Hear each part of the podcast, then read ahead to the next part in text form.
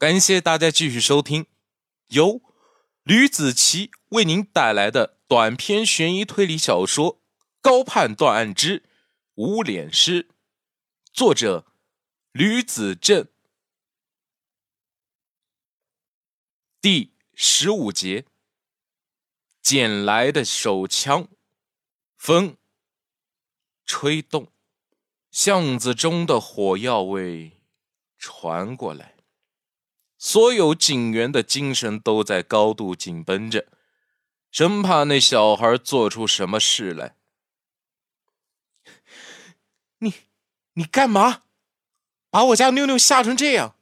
妇女指着男孩，十分气愤的说道，有一种要把男孩给吃了的感觉。而男孩什么话都没有说，他用动作证明了一切。小孩的心里都知道，就是为了好玩。他竟然把手枪的枪口对准了那名妇女，毫不犹豫的开了一枪。一声清脆的响声，一下把所有的警员的思绪拉了回来，一窝蜂的冲了上去，把小孩手中的枪夺了下来。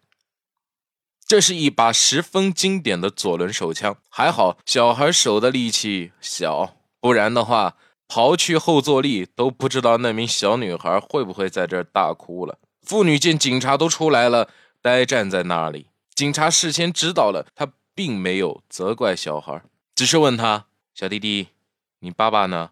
在家呢。”警察叔叔，你怎么抢我的手枪啊？小孩说：“为了不让旁边的妇女受惊吓。”警察把这把枪是真枪的事情给隐瞒了。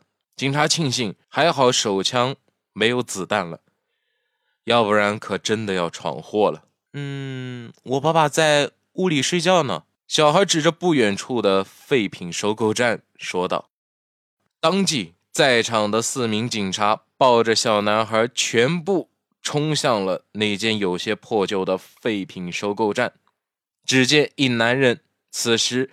正倒在血泊中，不停的闷哼，疼痛让他难受不已。快救救我！几个警察给男人止血，另外一个人打电话给救护车。打完了救护车电话后，打电话的警察放下了手中的电话，拿出了左轮手枪。他忘了把保险插销插上去了，插上了保险栓后。警察打开了弹夹，他惊奇的发现，在放了空炮的弹膛旁边，弹膛里居然还有一颗子弹。如果小男孩当时连开两枪的话，那个妇女一定会必死无疑的。妇女躲在外面看着屋里的一切，明白人自然一看就知道这里发生的是什么。能伤人的手枪就一定是真枪。救护车来了。把小孩和男人带上了救护车后，接案的警察立刻把案件汇报给上级，请求指示。接电话的是郭有为，他此时正在和高盼谈论案情了。刚巧谈到了杀死郭旭东的手枪，那是一把左轮手枪。鉴定科的人都把弹道强行告诉我了。在讨论如火如荼的时候，郭有为的手机响了起来。我先接个电话，因为是用工作电话拨打的。他的表情异常严肃，说道：“喂，你好，这里是郭有为。刚才新浦公安分局那边有人反映，大学城里有一家废品收购站，里面发现了打电话的那个人说：“最近有关枪支的案件，恐怕只有你们了。对你们有用吗？”大学城、开发区都是左轮手枪。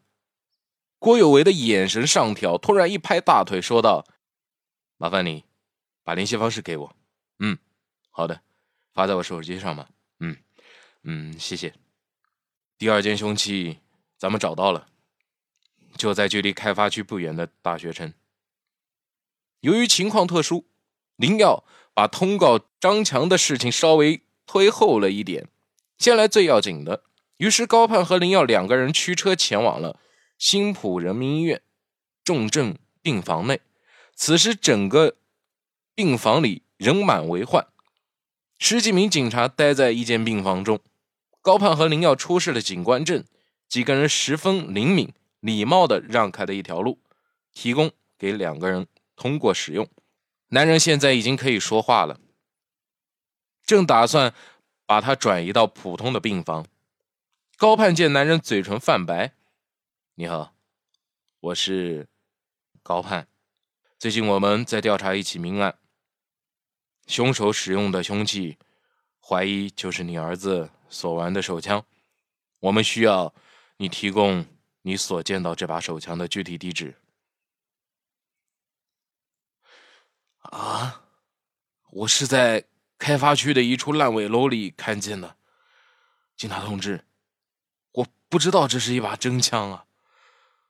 我我会判刑吗？男人惊愕的看着高盼，没事，你这不算私藏军火。你也是无心的，那你可以告诉我这把手枪发现的前因后果吗？高盼说的话打消了这个中年男人的念头。男人皱着眉毛讲着这把手枪的发现经过。中年男人是一位收废品的人，他当天下午按照惯例去捡废品卖钱。这处烂尾楼可是一处风水宝地。来往的开长途车的人，经常会在这一片废旧的烂尾楼中撒尿放水。有些人喜欢下车，带着还剩一口的饮料，喝完了便扔在了地上。这处商机，现在恐怕也只有他一个人知道。他在楼前四处寻找着空瓶子，今天的收获还真是颇丰。为了想再寻找一些空瓶子，他贪心不足，便。来到了楼前，四处的搜寻，果然又找到了三个空瓶子。就在他打算回家的时候，他看见地上有一件，是一把银色的手枪。手枪被一个砖头拖着，有一根绳子连在了手枪和砖头上。中年男人说：“你说砖头连着手枪了，对吗？”高盼感觉自己脑袋里飘过了一道金色的闪光点，他想去伸手去抓，可是并没有抓到。是的，男人说道：“您要说，在大楼的什么面？北面，我记得很清楚。”男人说道：“正好是死者正面的方向，这是巧合吗？”高盼眉头不展，为什么会这样呢？高盼蹲在了马路边上，抽着烟。他已经抽了三根烟了，风吹着西北风，已经有一刻钟的时间了。你看那些女人怎么不怕冷啊？穿的这么暴露。他指着眼前的美腿指责道：“哎呦，合着你在这做不是为了想案子啊，高大哥？时间不等人啊！”林瑶苦笑了一下：“我知道，这不是想不出来了吗？”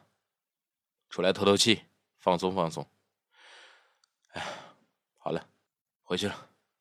咱们把张强给叫过来吧。高盼伸了个懒腰，走吧。当高盼起身要走的时候，路边有一对小情侣在吵架。他们吵架的内容让高盼停下了脚步。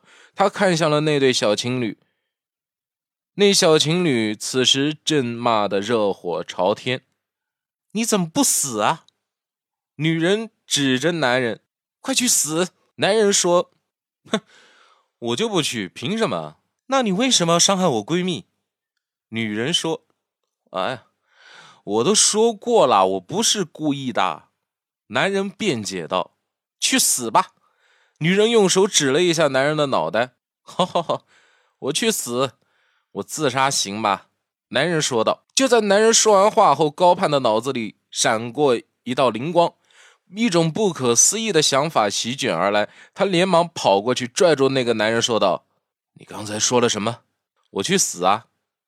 男人一脸狐疑的看着气喘吁吁跑过来的男人，“哼，你神经病吧你！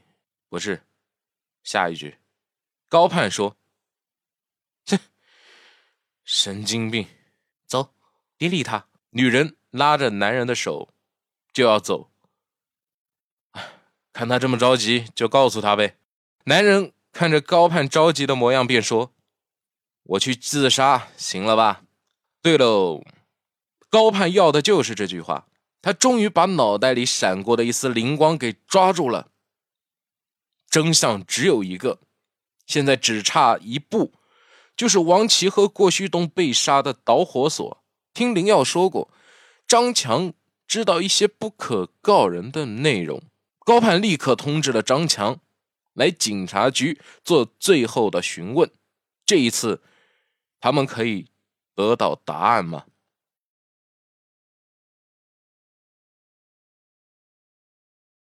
好了，这就是我为您带来的第十五章节的内容。感谢大家的收听，我们下期再见。